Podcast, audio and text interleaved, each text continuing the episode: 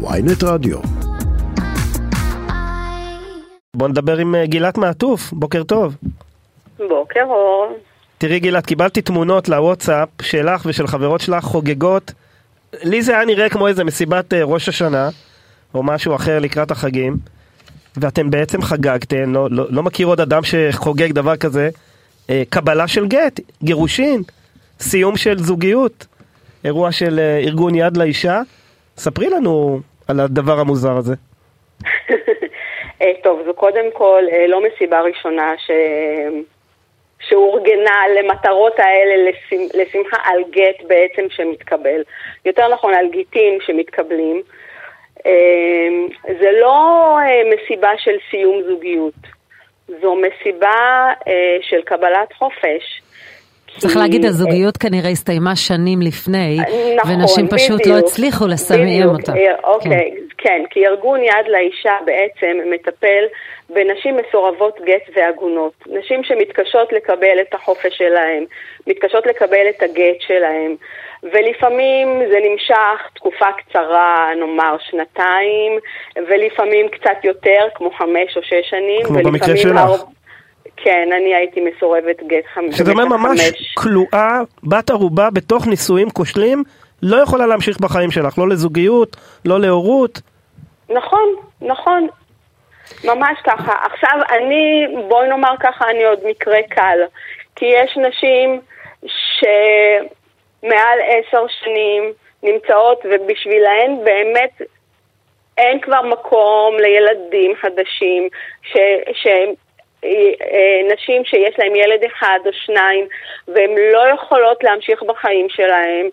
אה, כן, אבל זה לא רק למטרת ילדים, זאת אומרת אישה, נכון, כשהנישואים הסתיימו, לזוגיות, נכון. אה, כן, אז היא, לא? גם רוצה להרגיש שהאירוע הזה הסתיים, היא לא רוצה להיות אשתו שלה, אנחנו יודעים, כל המסמכים הרשמיים, הכל עדיין מופיע, כן? בדיוק, בדיוק. גם אם אני לא רוצה ילדים, גם אם אני כרגע לא נמצאת בזוגיות ולא מסתדר, אני רוצה להיות מנותקת ממנו, לא רוצה להיות שייכת אליו.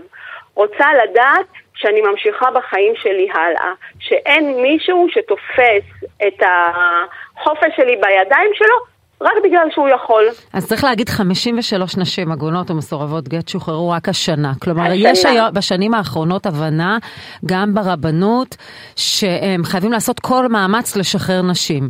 אם בעבר היו תמיד, הכוח היה אצל הגבר, בשנים האחרונות יש כוחות של נשים שפעלו ועשו עבודה מדהימה, וגם הארגון שלכם, שבעצם אילצו אותם להבין שהם לא יכולים לקלוא נשים בתוך הנישואים. מה המקרה אולי, אולי את יכולה לספר לנו, שנח, המקרה שנחגג ב- בקרב אותם 53, המקרה הכי קיצוני שהיה? אה, וואו, אה, קודם כל אני חייבת להקדים ולומר שאני קיבלתי את הגט שלי לפני שש שנים. וכשאני עדיין, בתקופה שאני נלחמתי על הגט שלי, עדיין לא הייתה את המודעות הזאת ואת האכפתיות הזאת בבתי הדין כמו שיש היום. ואני שמחה באמת לראות שבשנים האחרונות אה, זה משתפר. יש עוד מקום לשיפור, אבל זה משתפר, כבר אה, הדיינים אה, מודעים לבעיה, אה, ויש להם יד יותר קשה אה, על הגבר. וכשראית את הנשים לק- שחגגת איתן, הבנת מה הן אוקיי. מרגישות? בהחלט. אנחנו שותפות, באמת, אה, יש לנו גם כן איזשהו חוג מצומצם של נשים שנמצאות אה, תמיד באיזושהי פעילות אה, שיד לאישה עושה למספר מצומצם של נשים, ואנחנו גם הולכות להעלות מופע אה, בנובמבר בכמה מקומות.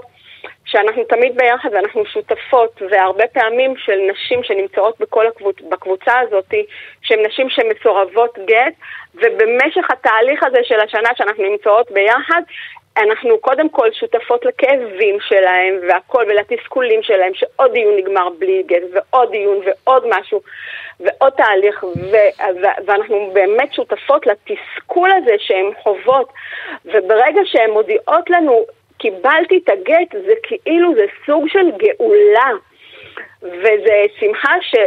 כולנו שותפות לה, ואנחנו חוגגות גם בחוג המצומצם. הפעם כמובן זה היה מסיבה של חגיגה של גדולה יותר, שפתוחה להרבה יותר אה, נשים, לקהל גדול יותר. אה, אני חושבת שהדבר הכי קיצוני שהיה השנה, זה מישהי שהייתה אה, עגונה 22 שנה, וואו. שבעלה אה, אה, נעלם בחו"ל.